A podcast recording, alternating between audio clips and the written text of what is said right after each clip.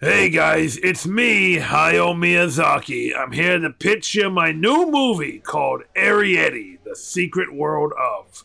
Oh, great. I'm glad you made it to the meeting, but uh, you sound a little different than you did on the phone. I don't know what you're talking about. This is the voice I have always had. And it is beautiful. Thank you for coming. You're welcome. It's me, iconic legendary director of anime films, Hayao Miyazaki. Incredible. So, give us your elevator pitch. Okay, so there's these little guys, right? They live inside of a house. All right. So, you're talking about little people. Well, very small people, I should say. I'm not following. The people, they're like people, right? Okay. But instead of like people like you and me, they are very small. So, are they like smaller than a bread box? Oftentimes, yes. Okay. And just to get an idea of what we're talking about here, are they like smaller than a cat? Oh, yeah, usually. So, they live in a tiny house then. Well, they live inside of a house, but like inside of the house, like within the walls. But like they've built a little house inside of the house. Right. I see, like a small house, Yeah, that's right. about the size of a mouse. Uh, occasionally, yes. But why would they need a little house the size of a mouse in another house? Well, see, this is where they go about their business of living their lives. Great, great. And as they're going around, are we going to see things that give us an idea of just how small they are? Oftentimes, that will be the case, yes. Well, so like, what's the benefit of them living in the bigger house? Does it offer them protection? It does, yes. It also gives them the opportunity to steal things. I'm sorry. It gives them the opportunity to borrow the things that they need from the human sized humans who live inside of the house. Oh, so there's humans in this setting. There are, yes. I see. So, do they repay the humans for the things that they take? Not in any conceivable way, no. So, why are they called borrowers? Because they are borrowing things from the humans. So they bring it back. Never, no. Huh. You know, like when you borrow your neighbor's car for a few years without asking or telling your neighbor, and then you, and, I think you. and then your neighbor reports his car stolen, and then you deny ever knowing that your neighbor owned a car in the first place. That makes sense, critically acclaimed director Hayao Miyazaki.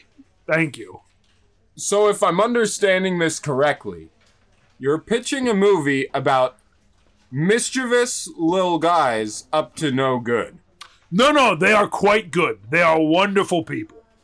okay, Uh, perfect. No notes.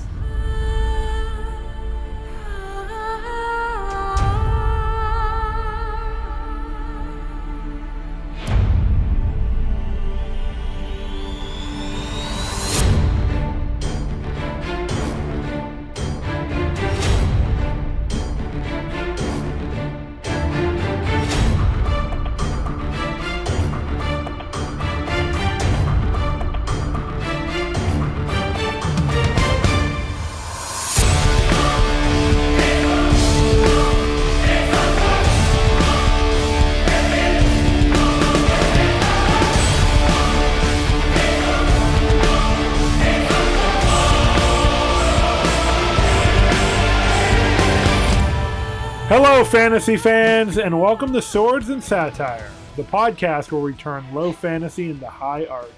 I'm your dungeon manager, Jamie Mokel. My pronouns are he and him, and I am here with my pint sized co hosts.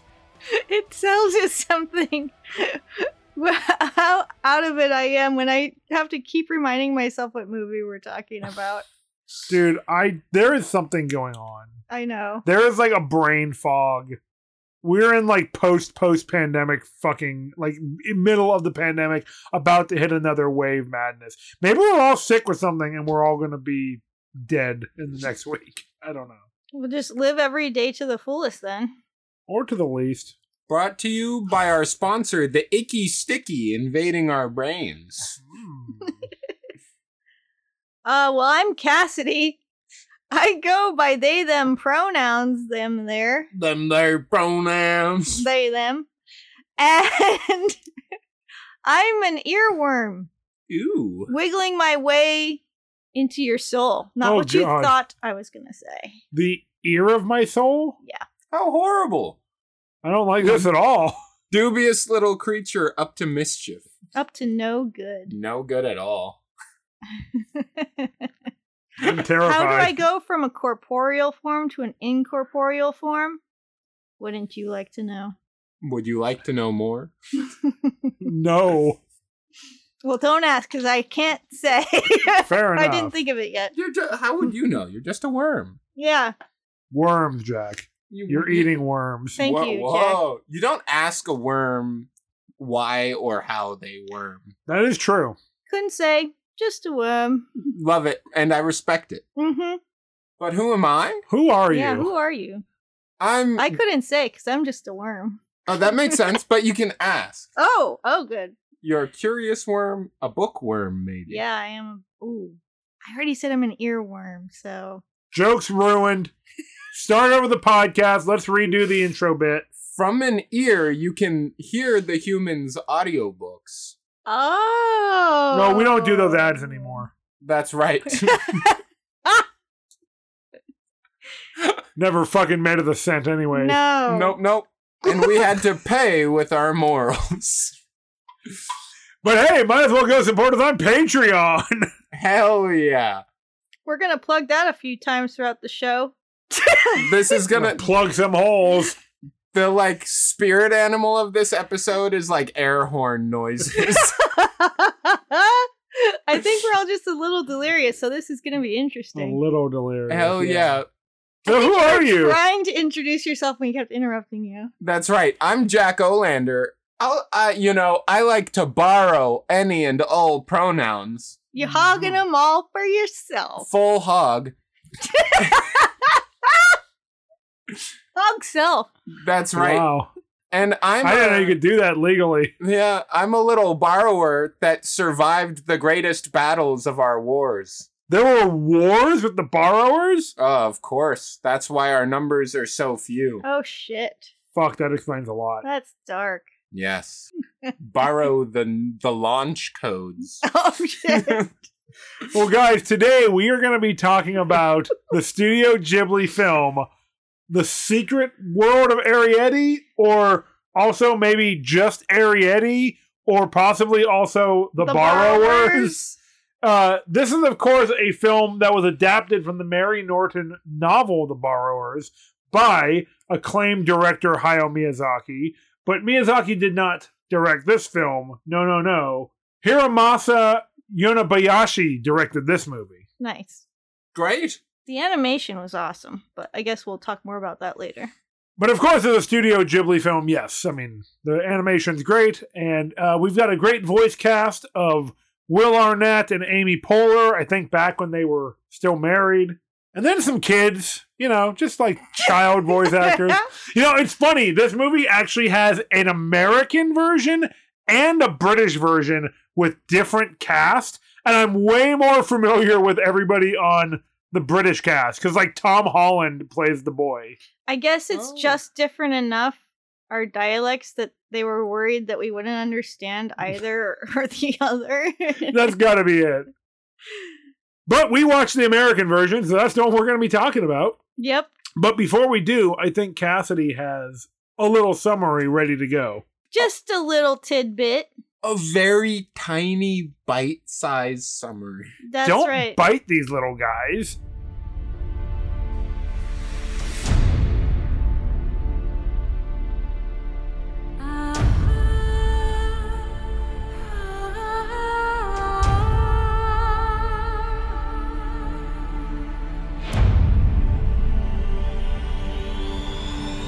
They're about the size of a gummy bear or maybe an action figure like a GI Joe or like a Power Rangers action figure, you know, At times which is of course larger than a GI Joe. right. At times all these things are true. Yep. mm-hmm. They are of course fully sentient beings who despite the fact that their brains are quite literally micro size, like pea a size. single molecule. Yeah. have the intelligence and emotional depth of a full-sized human with a human-sized brain. yeah. Whimsy magic. Yes, of course this movie is fueled by the power of whimsy. But we This is a happened- fantasy podcast, after all. It Yeah. is? You're telling me that those Lords of the Rings didn't actually throw the ring into the Lord of Fire fire ring? Lord. I, I lost track of what was happening partway through that. Um, You're telling me that Vin Diesel isn't an ageless witch hunter? You're telling me I thought that there isn't a train that will take you to the North Pole oh on god! Christmas. Oh god! fuck it's almost time to rewatch the Polar No, Express. fuck that! I almost said fuck you. Um, okay, that is the appropriate response to somebody saying it's time to watch the Polar Express. So, with all that in mind, Arietti. Just Yeah. remember, you cannot wait for the hot chocolate to cool even one degree. That's right. You'll get thrown off the back of the train. we got places to send people like you waiting for your hot chocolate to cool. Just imagine the conductor coming over with the boiling hot chocolate and just dumping it on a kid. Ah! Quick before it cools! now I need a now I need a FromSoft game based on the Polar Express. A train based FromSoft game? yes. Sick. And then you go to the North Pole and you fight Santa. Yes! okay, so Arietti. now that I've got the giggles, Now. um, I've got news for you guys. I've got a little conspiracy theory to share with you. Oh God. Little. All right. Is the tone of our podcast about to change to a very dark one for the rest of time? Mm, Have may- we been radicalized? Maybe with your help. All right. Uh, Wait. So I don't know if you guys have ever heard this rumor before, but there's actually tiny people living in your house right now. You say that like I wouldn't have known that my whole life. Like they're in the walls. Mm-hmm. Yep. And they Oh, fight no. off the rats for food. That is brutal. They use clothespins. But we don't have clothespins. Well, not after they've been borrowed. yeah, exactly. Uh and they also steal other things when we're not looking, like Borrow. right, right, right. They borrow other things like sugar. Mm-hmm. I am always missing sugar. and uh those spider-man earrings that i know i put with my jewelry and they just disappeared So is that like a swing set or like a uh, like a cudgel? Maybe maybe they're using them as a like a club weapon. That Uh, makes sense. Or like your vital heart medication is suddenly gone. i think it's more like a footrest or you know. The earring. yeah Okay. Okay. That makes sense. A, A shield. shield. ah yes very good yeah so you're right jamie they do call it borrowing That is Take correct. things. Um, They don't ask, nor do they return. You know, borrowing. So just, you know, pretend like you're asleep one night and when they come by, just open your eyes really wide and stare at them without saying anything. oh my god. That's how I greet my guests who come over too. Apparently that's how Sean greets Arietti as well. I like the implication that like the author, you know, Mary Norton had to be like, "Oh yeah, it's called The Borrowers because the fucking thieves wouldn't sell as a, as a kids book." Yeah. You don't want kids to think stealing is okay. Yeah, the little bandits. The little bandits, yeah. But so I just threw out some names. You might be wondering who the fuck those people are. That's a Um, good point. So there are humans and there are borrowers, which are Other. magical race of tiny people and it's their vocation. They're just a divergent evolution of the human line, right? I that, guess. that somehow ended up being very tiny. Depending. Depending. Uh, their size is dependent on I think wherever, it's- any point in time. Yeah. Just Homo microbrenensis. Yes. I I will guess that their size varies between four to six inches in height. Yes, it is inconsistent as hell. Maybe. yes. So the humans in the movie are Aunt Jessica, who's kind of a crotchety old lady at times, but also ta is taking care of her nephew Sean, That's nice whose of her. parents just couldn't be bothered with watching out for him right before he's going into heart surgery. He has sad movie heart. sorry, he has sad movie boy heart disease, yeah. but his mom has such cripplingly depressing memories about living in this house. She can't possibly be with her potentially terminally ill son. His parents are Japanese and cannot stop working, not even for their son who has every childhood disease. And even Jesus. though he's a child, apparently he cannot show emotion about this, even though he's clearly devastated. No, he needs to be hard. Yeah. He is He's got- Japanese. he must be stoic in the face of adversity. I was just gonna say that he had the right grind set. but yeah, that and we just said the same thing. Fuck. um and Aunt Jessica has kind of like a housekeeper and a maid named Hara. She's kind of a crazy bitch. She is actually homicidal. Yeah. She wants to kill and capture the borrowers. She completely believes that small human intelligence people live in the walls and she wants them fucking dead. Yeah. She wants to capture them, get famous off of them, or kill them if they're inconvenient. Yeah, just genocide, just you know, light genocide. And then we have the Clock family, which are the borrowers. Like we said, they're magical tiny people between four to six inches in height. Maybe. But they don't have like magic. Like they're magically They're whimsical. Yeah, I mean they're they're powered by the whimsy magic. Exactly. But like they don't like cast spells or anything. no, no, no. They don't have magical powers. It is just fantastical that they exist at all. Sure. Um Again, this is a divergent human evolutionary line that ended up being four to six inches tall. We've got a mother and father, uh, homily and pod, respectively. Homily is a worrywart and a housewife, That's basically how I describe her, yeah. and uh, she's constantly having to be calmed down so that her nerves don't get the better of her. She is a walking panic attack. She is a blood pressure 180 over, I don't know, zero. I'm not sure how to measure these things. She's unwell. Yeah, She's- she- I mean, this is an anime. She has the blood pressure that would be required to do one of those like spurting wounds if she got hit by a samurai yes, sword. yes, it's true. pod is the adventuring type, so he goes out and borrows things that they need around their little house. That is correct. He enjoys adventure and lying to his wife. yes. What a role model. And then their daughter is named Arietti, and she's turning 16, That's right. or is it 14? Uh, one of those ages. I don't know what it is in Barrio or yours. She's beginning to Right. turn like turn sour? or to the dark. Oh, No, no, she's turning from a child to an adult. okay. And she's going out borrowing with her dad. It's a real coming of age story for um little thieves.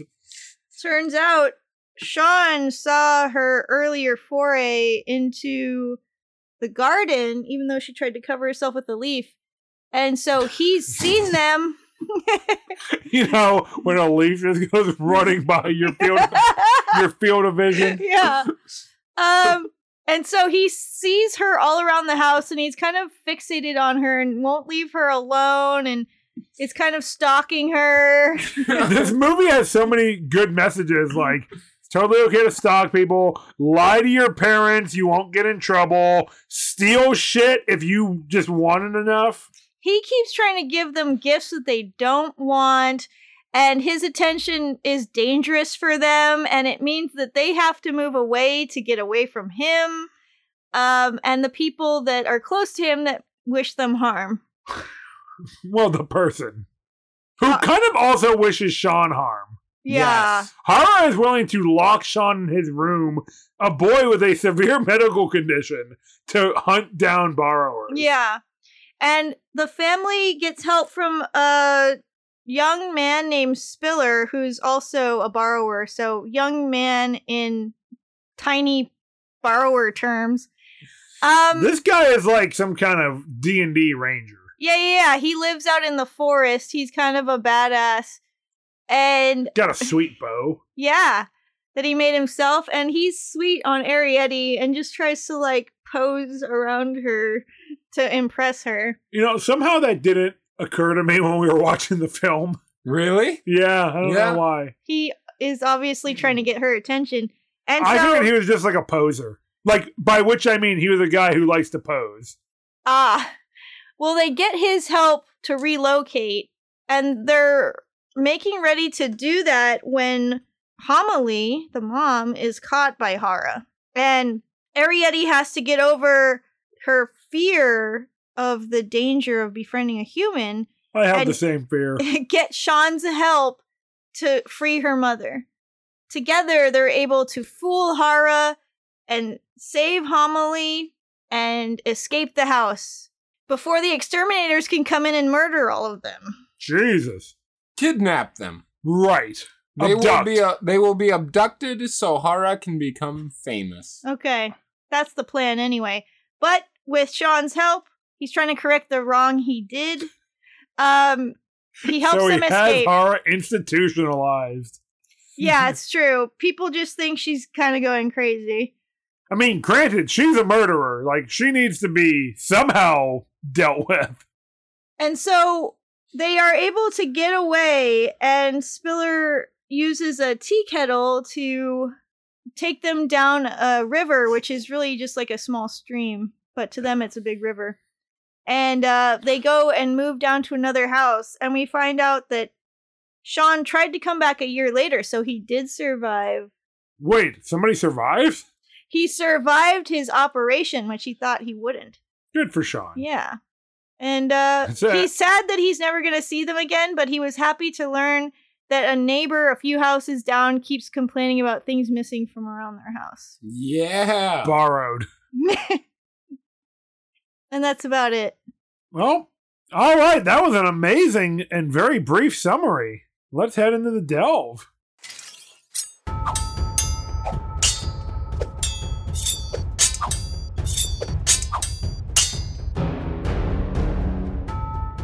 Welcome to the Delve, where we venture deep into the themes, scenes, and lore of the secret world of Arietti. Ain't this a world? It's secret. That's what they say in the British version. You know, it probably is, yeah. Let's just hypothesize what the British version was like. Oi, governor, we're borrowers, we is. Arietti is like some sort of secretive world you're in. In the American version, it's like Arietti, are you gonna take that sugar? In the British version, it's like, oh Arietti, I don't know if you think you're gonna take that sugar from over the house now, do you? About to nick some sugar, eh? yeah. You'd better put that back where you found that piece of sugar cube, or by golly, I'm gonna do something about it. I am so overwhelmed by how funny Jack's rendition is. I like short circuited and I can't react. About to go out in their house, in it.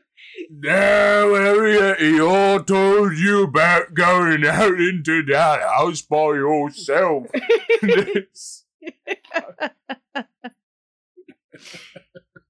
Pretty much Okay. just all- the cast of My Fair Lady doing the. yeah. Father, what if we spoke to the human beings? we can't do that. That would not make much sense. I'm always so worried about you, innit? Oh, don't you go worrying about me.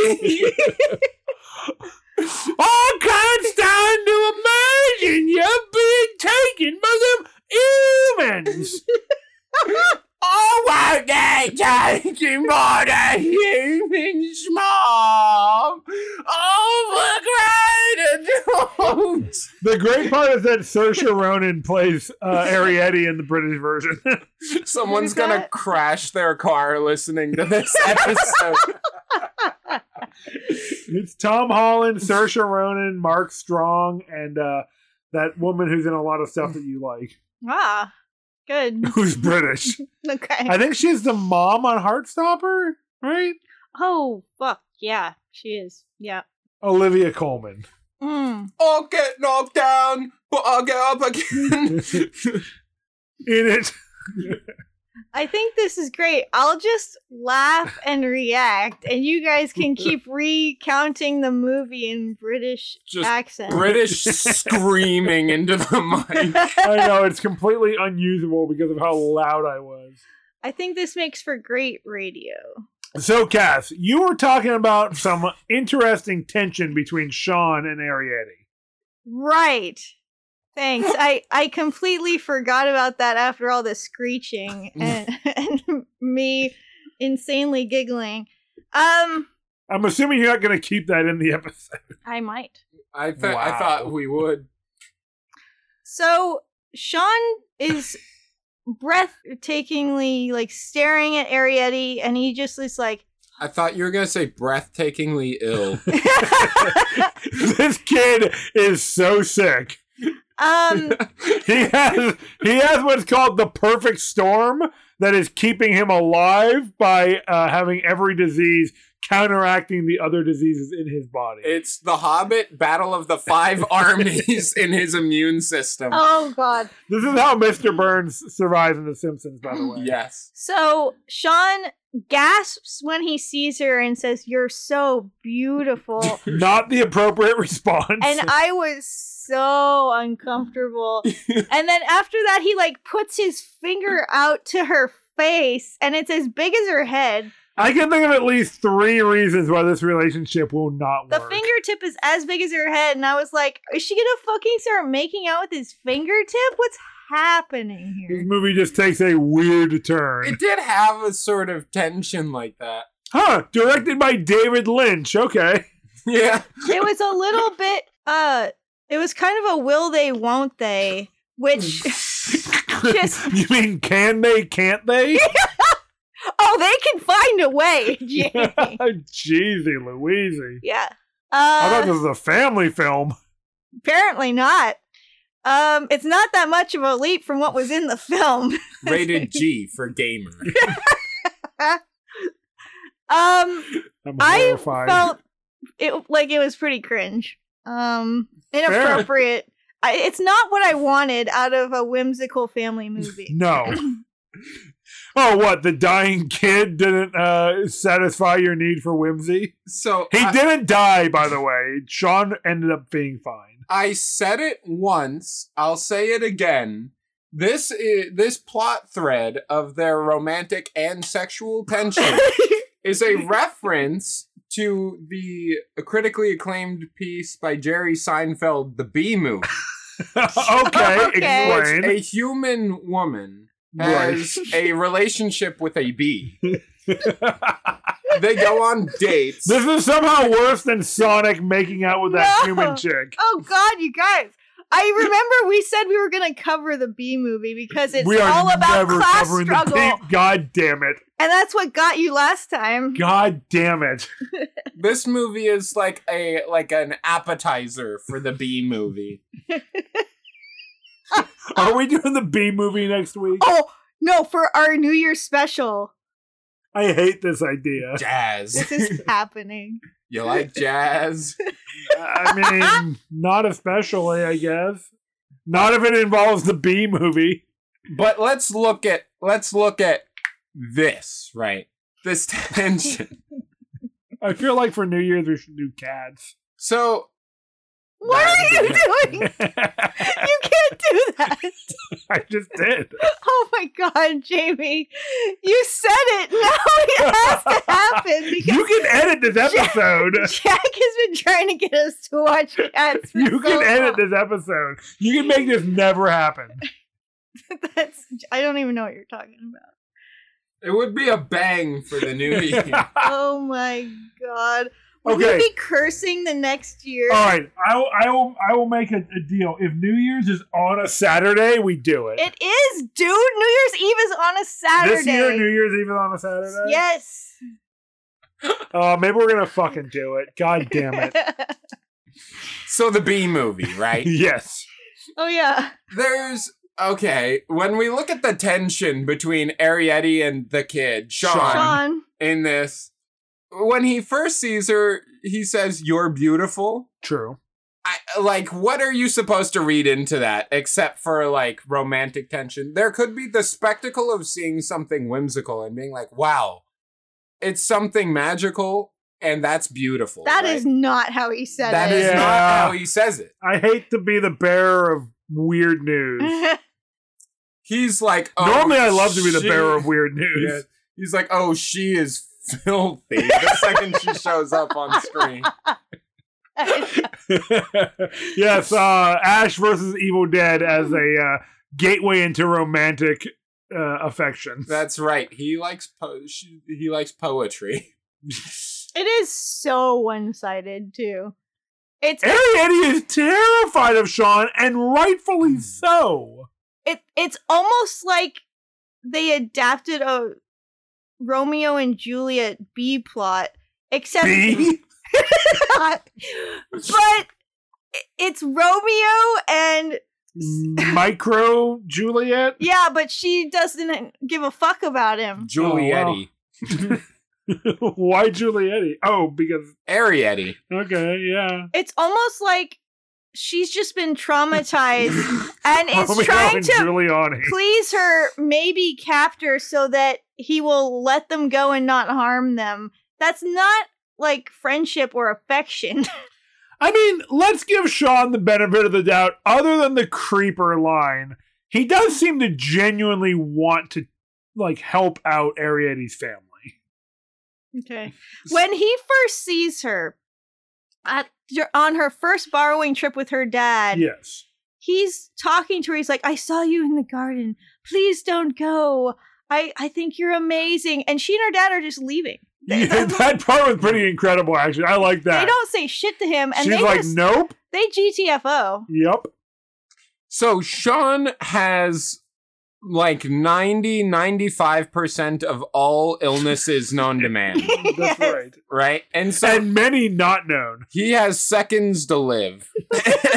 he can't run he'll, at all or even jog lightly He tempts fate by attempting it. He has the energy of a lazy slob. He vibrates like a bomb that's trigger is like failing, right?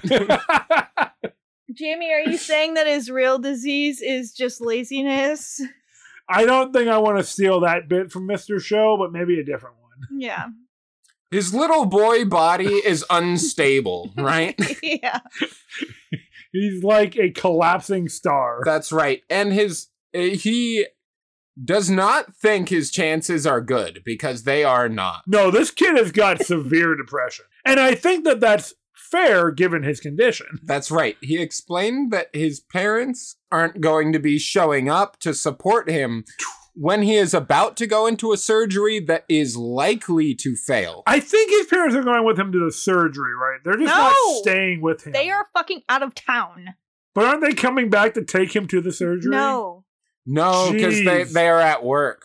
the aunt explains that they're not coming to be with him They're not coming to the house because the mother is like too PTSD'd by living there with the borrowers. she also explains that the mom is not going to be coming to the hospital or the surgery The mom liked the borrowers, I thought. but she's so traumatized by them never showing themselves to her that she can't even be in the house for her Uh, sick son.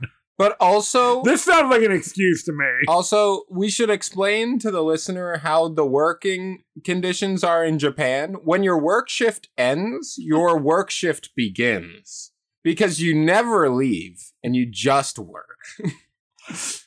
so both of his parents. What we're saying is that this movie is all about a hidden class struggle that exists just outside of the frame. That's right. Yeah, and I think that Sean is pretty cringe, and even his parents can see it, and they don't. even they don't want to be around. what is it that Casey uh, McHugh always says? What if the child is unpleasant or Yeah. or a bummer or something? Yeah, yeah, exactly. What's the meme line? It's pretty good. What if the child is a bummer or generally unpleasant? Yeah, I exactly. think that's Sean. I mean, Arietti doesn't, and her family don't even want to have anything to do with them. Not until it comes to a desperation hour. So, anyway, to put this lens on Sean, he doesn't think he has very long to live, and he is functionally alone. So he's got nothing to lose. Yeah, let's put the blame on the terminally ill child, the potentially terminally ill child. I'm saying he's got nothing to lose, and he sees something magical and whimsical, right? So he's like, all right, fuck it. I'm going to look at this. I'm going to go. This is my thing for Oh, the last man. three minutes of my lifespan, right? Yeah. Just remember, Sean makes it through. He does. He survives against all odds because he learned how to be brave from Arietti. True. Yeah. And bravery cured all of humanity's illnesses in one person. I believe that's accurate. I only felt secure and safe when they were escaping from Sean because his relationship to them was so unsettling that I only felt calm and relaxed when they were finally getting away. Even when Arietti went back to say goodbye to him, I was like, no, why are you leaving your family? It's like somebody in a horror movie that goes out of the safety of their group of friends to go investigate something and they never come back.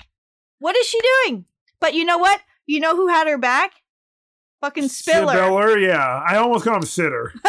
Spiller, the cool guy who i- is like, He's basically a Princess Mononoke character. yeah, Yeah. he um, like climbed up on top of a post and he had his bow and arrow ready, To aimed at murder Sean's Sean. head. yeah, if he did anything to Arietti, Which would have just been like getting hit with like a toothpick, I feel like. it has a pointed tip. Yeah. If he gets him in the eye, it might sting a little bit. You it think might stun him long enough for Ariady to get away. Yeah, I think from the range, if he fired it, like a slight breeze would have just blown it to the ground. yeah, I kind of feel that. It's a, too. even without a breeze, it probably wouldn't reach. It's just a little stick. yeah. They're only like a millimeter tall, these Yeah. characters. we were discussing during the movie like i feel like the borrowers could just jump from practically any height and gravity would not like Kill cause them, them. any damage They could yeah. just float down like a leaf. yeah like just the environmental wind would be enough to keep them safe There's a scene. or to completely throw them off course oh wait, okay. There was a p- point where um Spiller is leaving after the first time he and Arietti meet, and he's he flies away. and He's he's got like this squirrel suit on, Yeah. and um.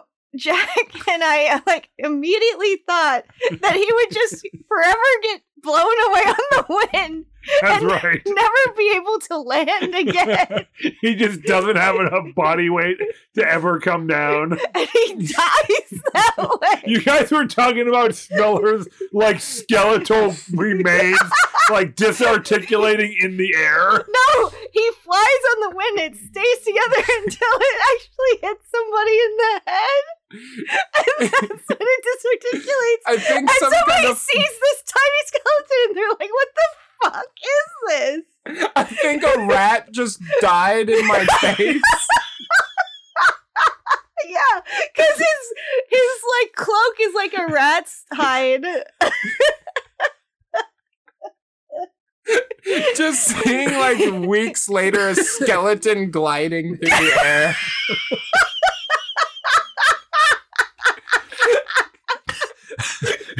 So, anyways, Jack had a point about this movie. So yeah, this Sean kid, right? Okay. I'm sweating. I'm laughing so hard. All right, i- uh, it's time to be frank with the listener. This was a kids movie, and Yes. it's so so surface level with everything. Yes. Sean is looking to make any kind of connection possible, and chooses the whimsical little creature who he has a crush on. Right? Yes. he makes a decision many Twitter users uh, go for. That's right. It, Desperation is not a good look.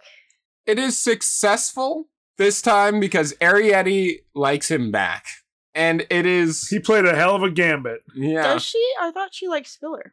No. She thinks Spiller is cool, but Arietti goes out of her way to enter a dangerous scenario to say goodbye to Sean. I think in the end, at the very least, she has Stockholm syndrome after he saves her mom. Okay.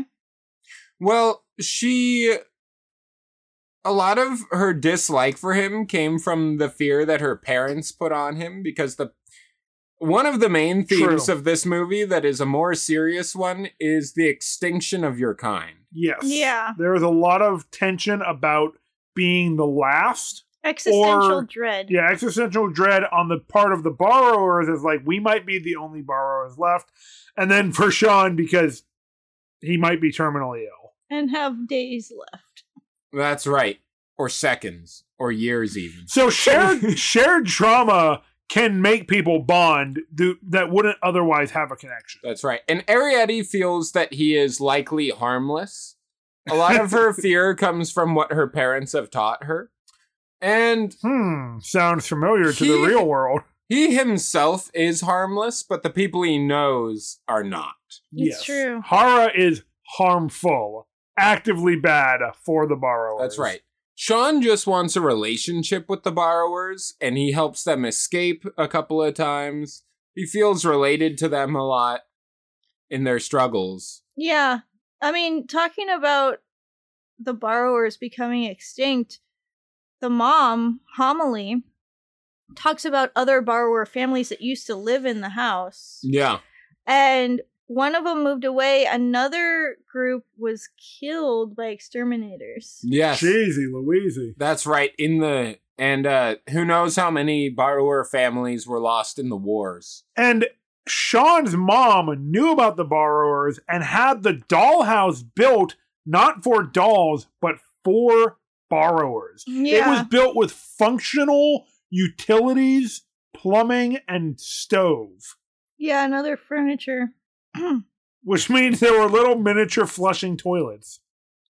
But Pod, the dad, the borrower dad, he says they can't use anything from that little tiny house because the human beings Beans, yes, would know immediately that it was missing. true.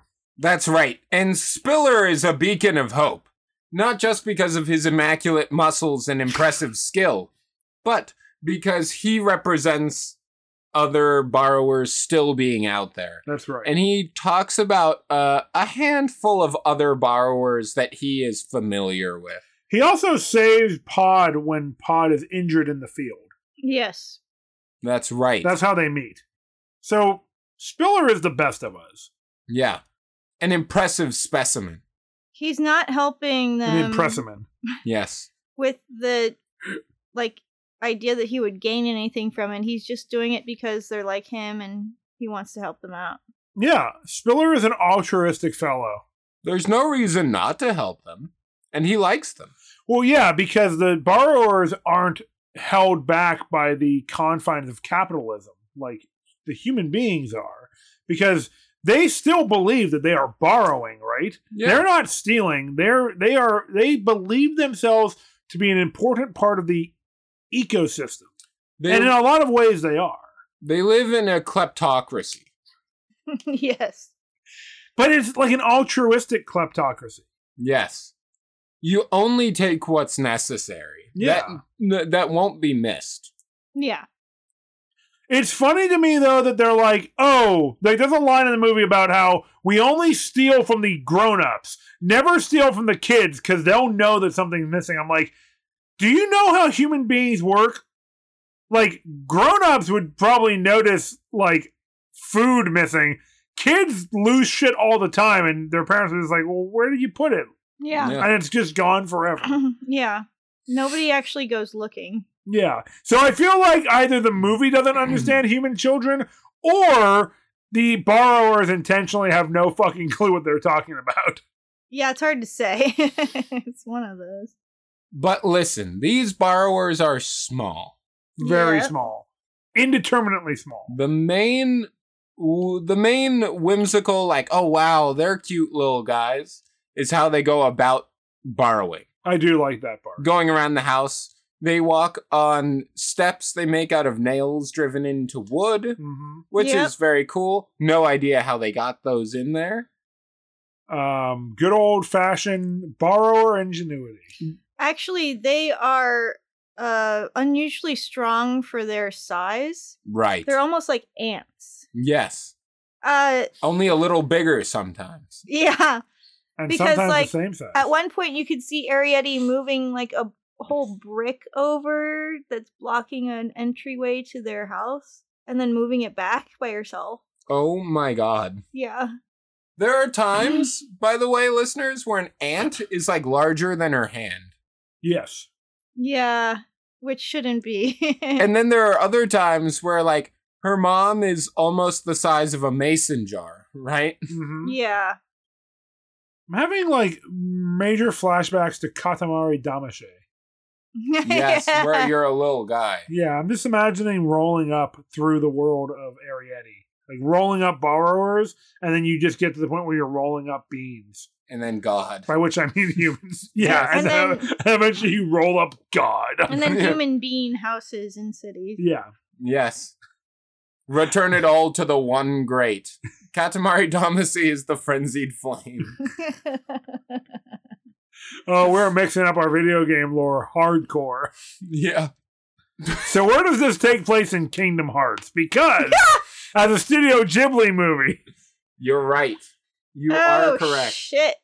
That's right. So that means that there is a potential Kingdom Hearts sequel where Sora can jump between the size of a bean, a human being, and a borrower, much like he does in the Alice in Wonderland level. and he can meet Ant Man since he's a Disney property.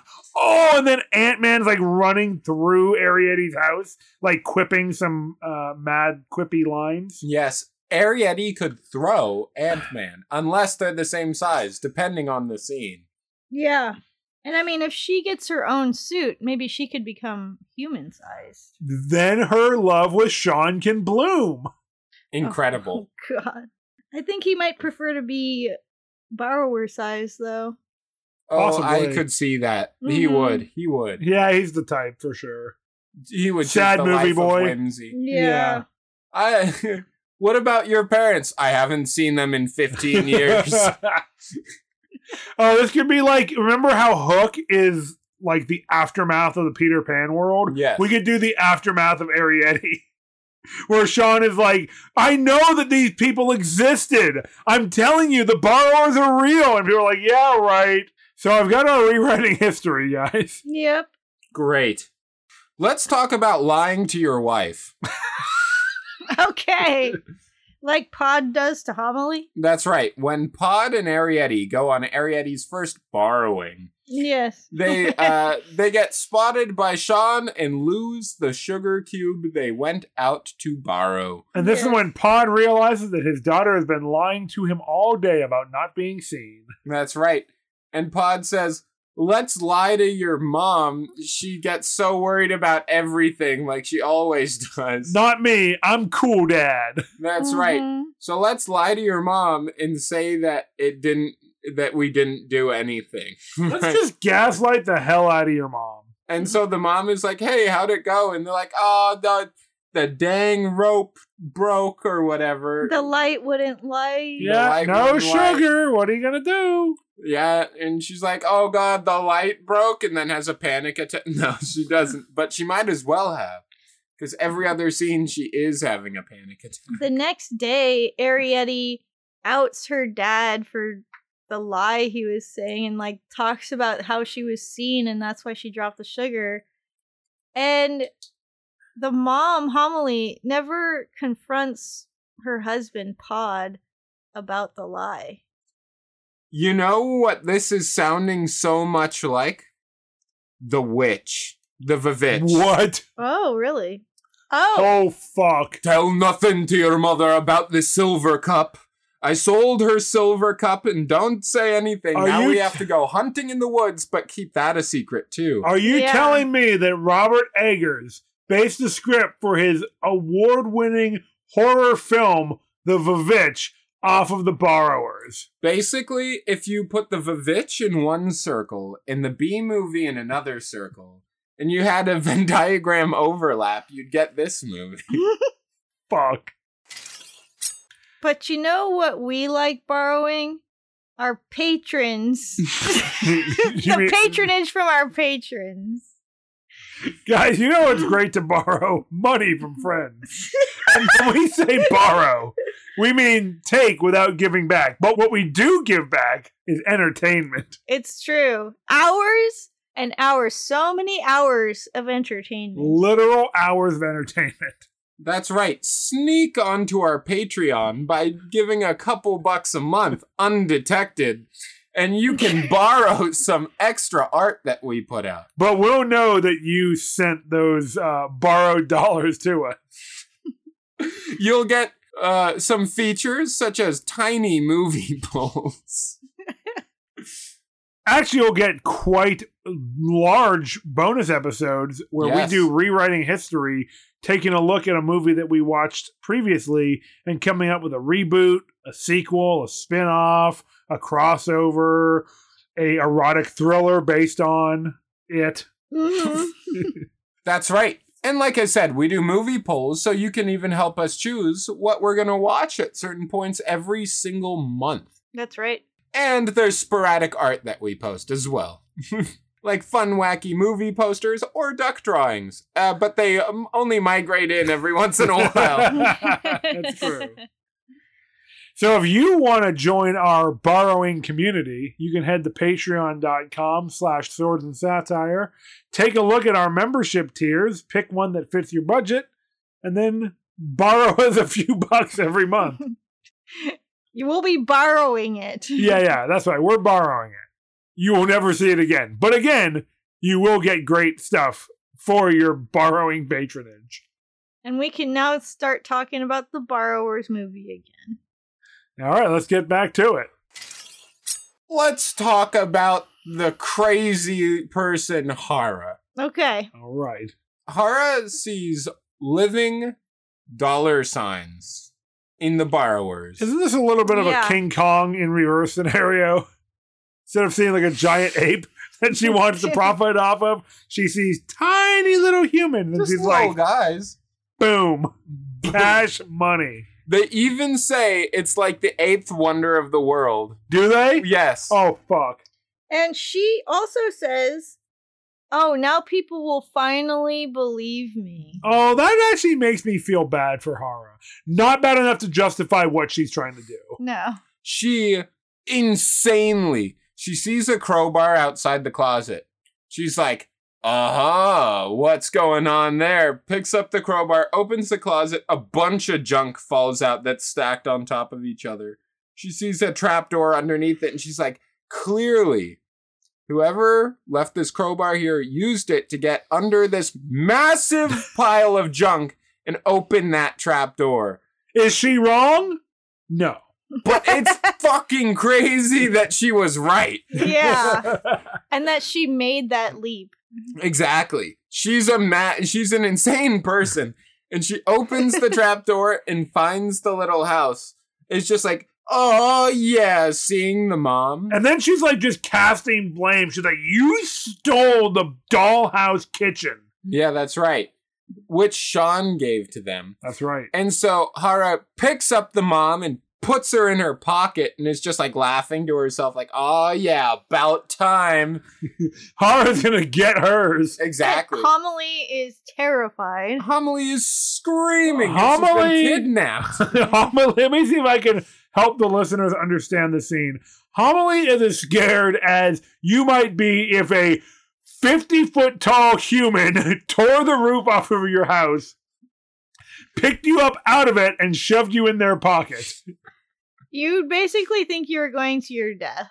She's also looking at you with this like incredibly cruel manic smile. Yeah. Fucking devoid of empathy for you. Yeah, it's awful.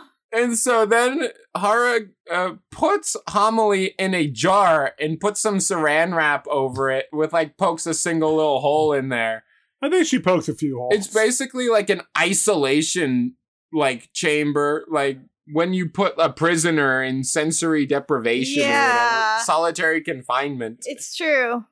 puts homily in a spice cabinet or whatever, like a dry goods cupboard Yeah. at like In- the back in- of a shelf. In a Yep. pantry or in a something. pantry. And Homily is just in there with no stimulation in the darkness, screaming.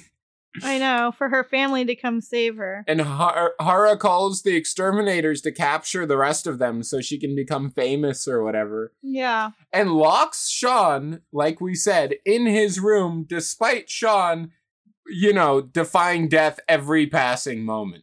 yeah, and that's an OSHA hazard to lock somebody into a room that they can't get out of. She has no authority to lock him in either. No. No, I mean, nobody does. Well, no, but she extra doesn't.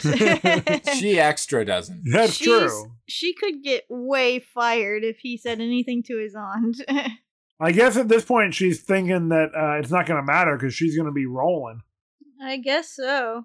But If- um when she finds out that Homily has is gone and has been little does she know she's been rescued, um she's just goes running up to the exterminators and s- is like wailing and like there was a little woman but she's gone. I swear there's little people living in the house. And the And exterminators she's right. yeah, she is, but the exterminators are like, whoa, lady, hold up. They look so freaked out. And so the borrowers do have to escape, not Sean, but Hara, True. Yeah. because Hara is a maniac. It and is- dangerous. It is for their own safety that they leave this place and never come back. Yeah, it's not just Yeah. paranoia. Their lives were threatened actively. Yeah. Yeah, it's hard to believe that she would actually lock Sean up and then, like, suddenly act all indignant and put out by h- him being there and needing help when before she seemed like she wanted to help him. I don't know. Yes, she lost her mind. She saw a little person and her mind broke. I think so. Well, see, here's the thing Hara is, of course, from the working class. Yeah. Sean's family clearly more upper class, able to support, you know, having this large house. I mean, it's a big house that basically just Aunt Jessica lives in alone in this giant mansion. Getting their hearts replaced whenever they need it. Sure. I was going to say, like, she can afford to live in this giant mansion. Whenever they need it. Willy nilly, just organs getting replaced left and right. Suddenly, this is a Cronenberg film. Uh, Make me a Klingon with just redundancies of every organ. That's Yeah. right. She lives alone with just Hara in this giant mansion, and she can afford to pay somebody to just be her personal servant. yeah. Hara, I mean, this kind of is a uh, little bit of a parasite scenario, right? Yeah. Hara sees like her one opportunity to get out from under the yoke of Aunt Jessica to have a little bit of financial autonomy. When that's taken from her, she's understandably upset. Not that her choice was morally good, but neither were the family from Parasite. No. The point is, people who are financially destitute are driven to desperation. Just saying, the borrowers make a practice of taking excess from those who have so much they won't even notice their own resources missing. Real Robin Hoods. Mm-hmm. Just saying, maybe learn something from the the borrowers. Yeah, I think that uh, the borrowers are the most laudable people in this story.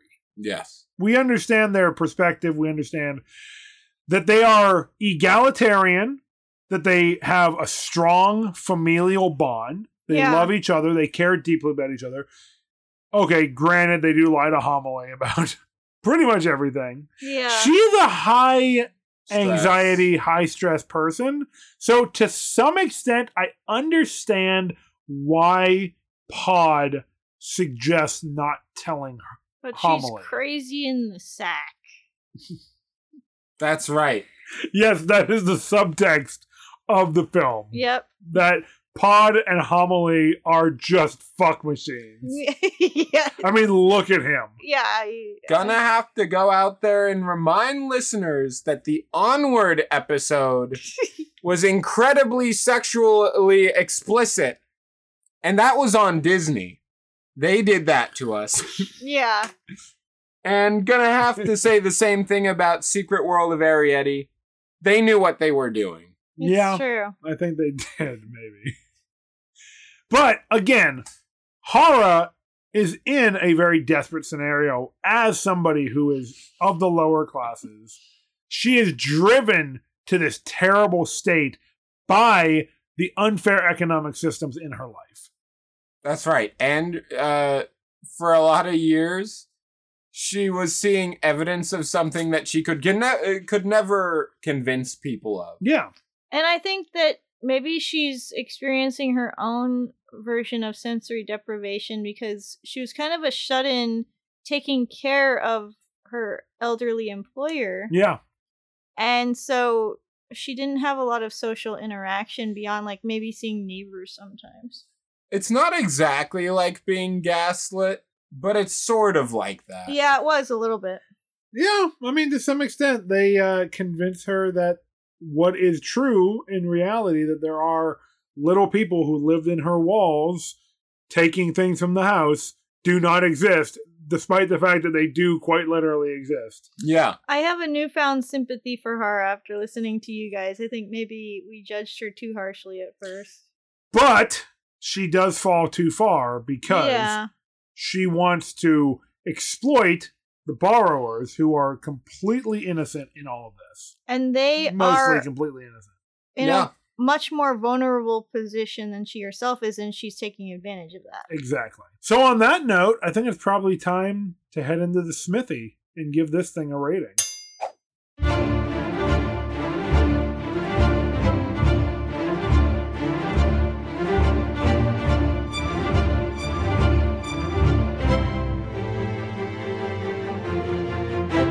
Welcome to the Smithy, where we each forge a rating for this movie after we share an epic moment or feature from the movie.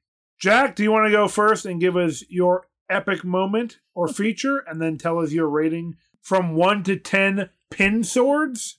Yeah. Okay. go right ahead there. I think I will. Why don't you do that?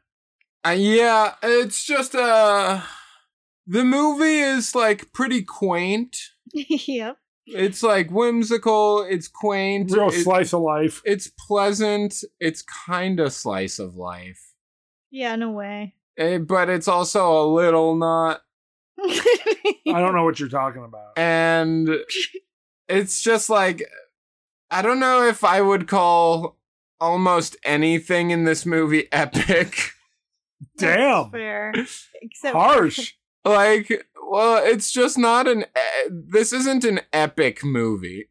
Agree to Eh, disagree. If I well, yeah, sure. if I was gonna call something epic, it's probably got to be the scene in the field where Sean and Arietti first like have a real conversation where he's allowed to look at her. Oh yeah. oh, And- God, that sounds so dirty. I know it's she's filthy, and he they're basically getting on a moral disagreement where they're sharing each other's philosophies, and his is pretty bleak. Because he's dying, and it's upsetting her. he She- thinks he's dying. she Yeah. is becoming frustrated with the conversation because she's feeling like she really doesn't like the morals he's putting forward and when he explains like oh the person who's dying is myself, and that's why like I'm this way and things like that. Just it helps them relate i- a lot more. Ariadne's vibe checking him. Yeah. She's like, "Why are you such a bummer and generally uncomfortable?" Yeah. It's like, "I'm gonna die," and so she is a lot nicer to him after that, and that's when they kind of bond. And uh, I think it also just helps them kind of let down some of her walls. She sees that he's harmless. His body is so racked with disease he couldn't even harm something the size of a flea. From the moment I understood the weakness of my flesh, it disgusted me.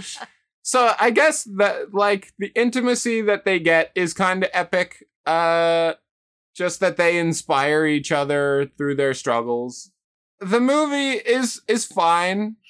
The I've seen it once before and forgot the entire thing Same. and uh it's it's okay i'm sure a young child will find this a pretty good time the art is beautiful yes. and there's nothing really wrong with it I, Except for Hara. except for Hara and the way they intentionally designed the movie to make you think incredibly sexual thoughts Uh, uh, uh. but uh overall i'd probably give this movie a four out of ten needles Oh Okay. shit. it's forgettable yeah. and it it's kind of it's kind of neat while you're watching it but it's also greatly enhanced by goofing off and making jokes about it while watching it Yeah. You're not wrong. if you just had to sit quietly and watch it we did that. Anyway, I don't think I have to see it again, and I don't think I have to share it with anyone in my life. I don't have to see it again as one of the lowest possible Jack ratings. Yeah. Yeah. So I'm gonna give it a four out of ten. It's inoffensive, but also it, I don't know. It's inoffensive and yet somehow greatly offensive. no, maybe it is offensive. I don't. I I just like uh, I'd like to be past it. you want to forget it. Jack it's- wants to move on. This movie is sort of like waiting in the lobby at the dentist office. Oh So it wouldn't im- improve that experience either. No, it would have just blended into the background. All right, that's fair. How about you, Cass? What's your epic moment or feature, and then your rating from one to ten pin swords, In swords. Okay. not pin sores. sensors. I think my epic moment is when Arietti is outside of Sean's window during the daytime and is hiding behind some ivy leaves so he only sees her shadow. And they're talking to each other and she's telling him they have to leave he has to leave them alone. And he's arguing that he doesn't want to actually. And- no, I don't think I will.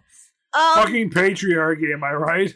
fucking randomly in the middle of their conversation a crow dive bombs yes. his window I thought somebody might pick this one. gets stuck in the um the screen and is just like freaking out and clawing at him and like feathers are flying everywhere he's trying to push it back out it's almost knocking arietti off of the roof like This crow can resist a push from a human.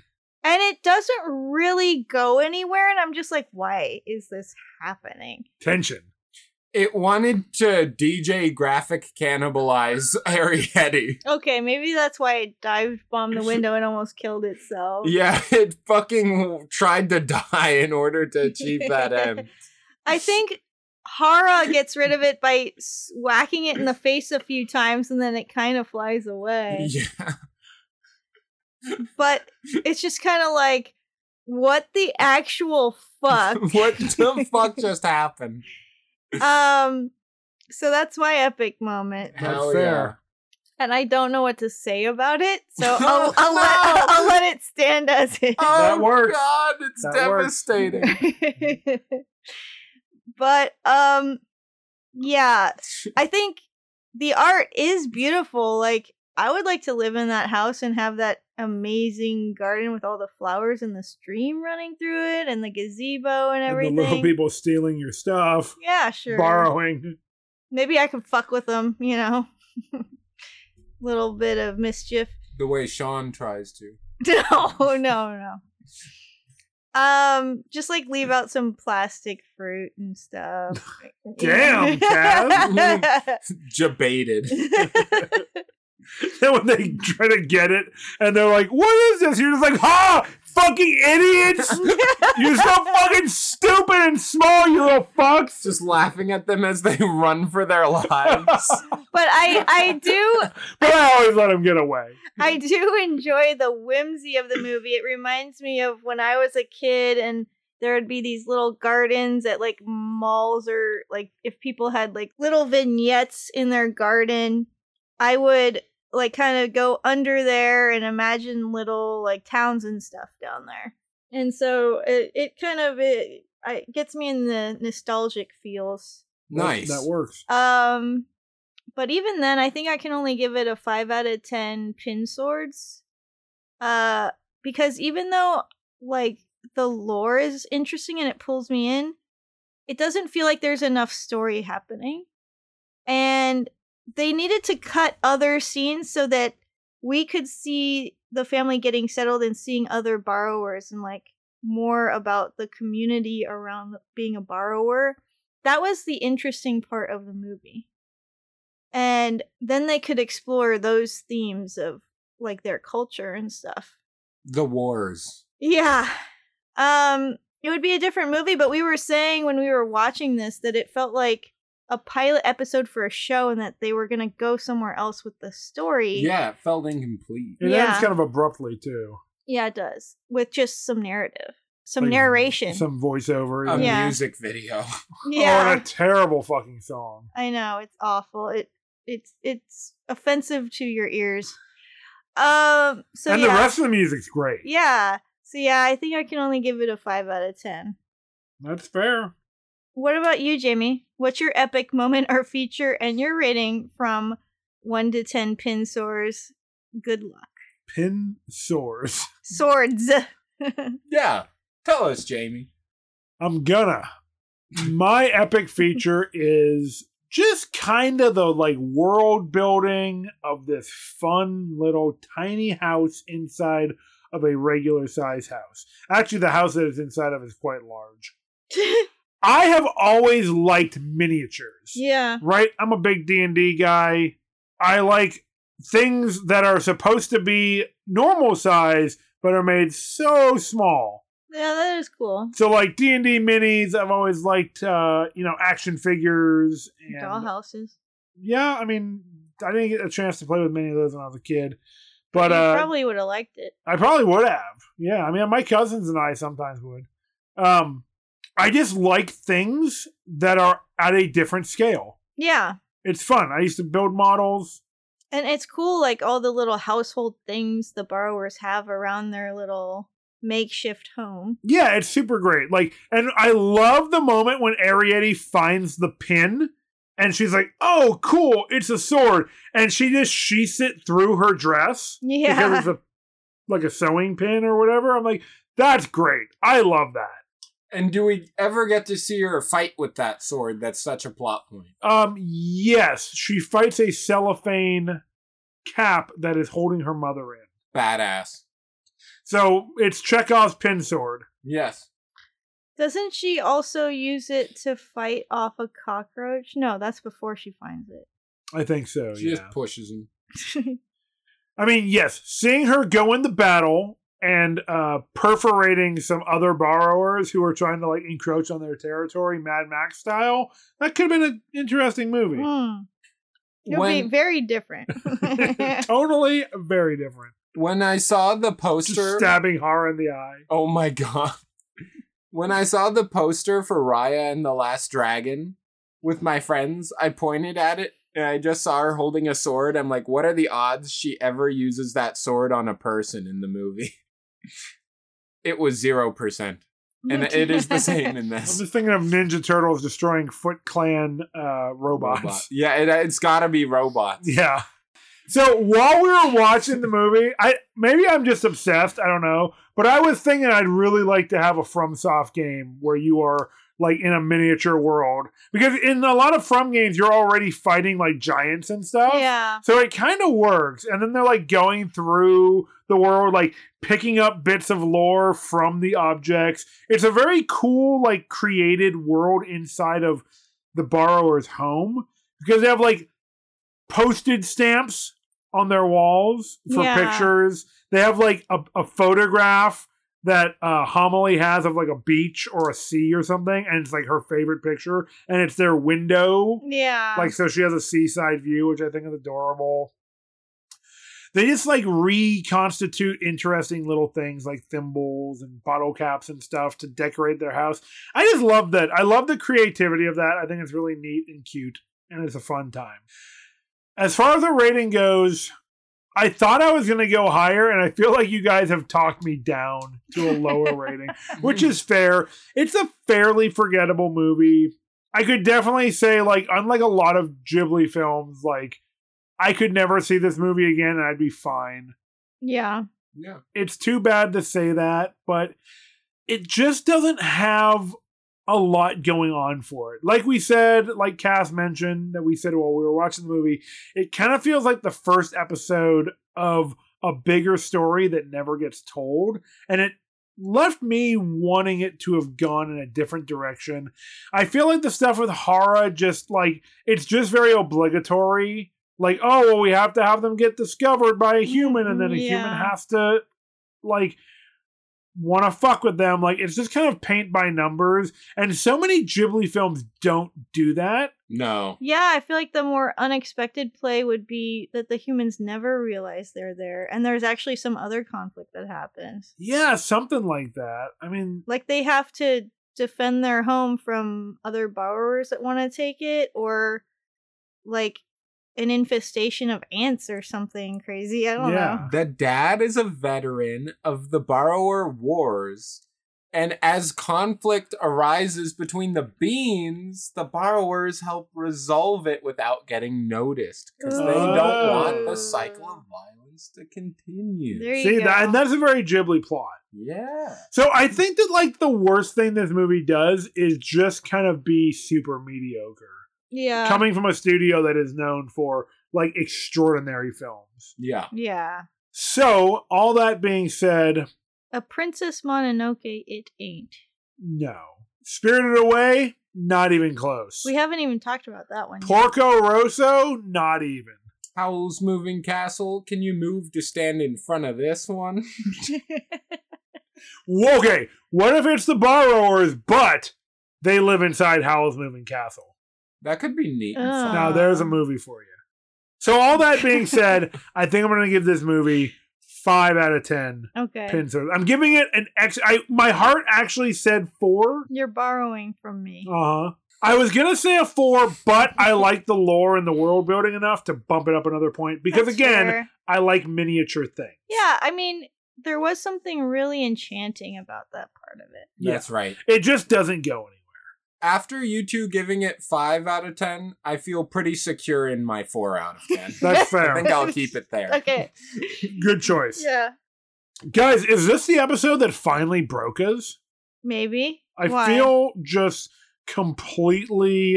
raw, laid bare I for mean, the satire gods. No, Flayed. yeah, I mean, yeah, like maybe like my my brain has been flayed. Yeah. Like I just feel super out of it, and like it is hard for me to process anything.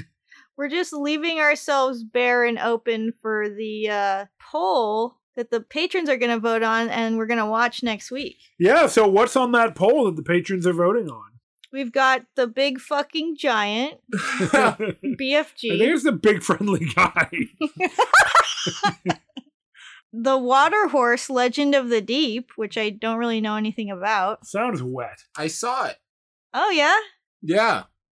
If you want to know my thoughts on it, you'd better vote for it.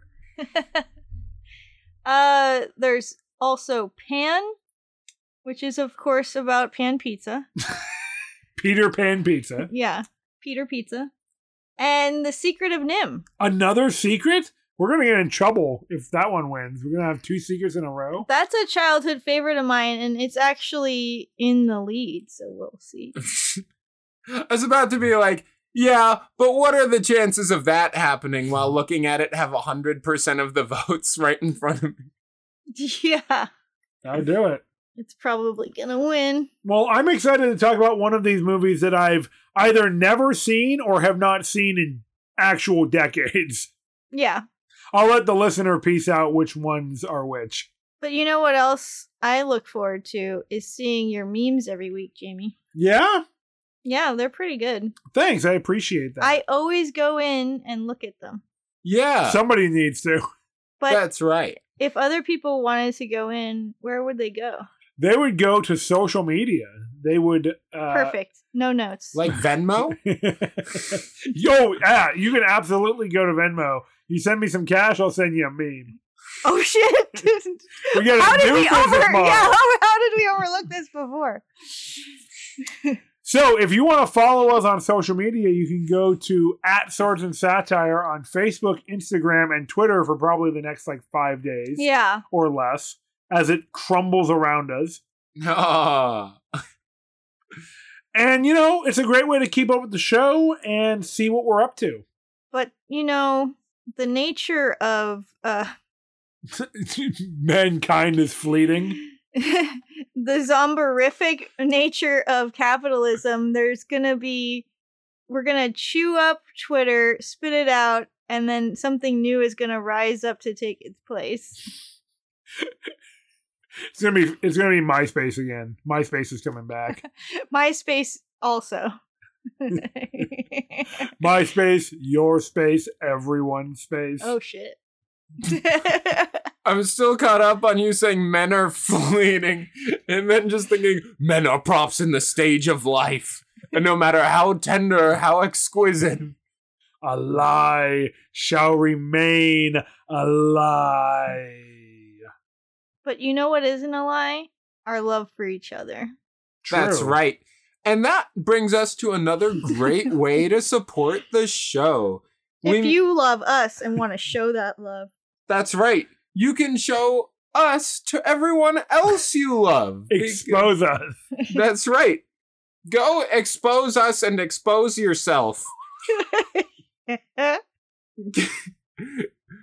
a great way to help our show is to spread the word and to enjoy some of your favorite media with some of your favorite people. You can watch what we watch and listen to the episodes together. you'll be exposed raw. That's right. That's how I feel. well, just in case we make it to next time, Hail Hail Crom! Crom!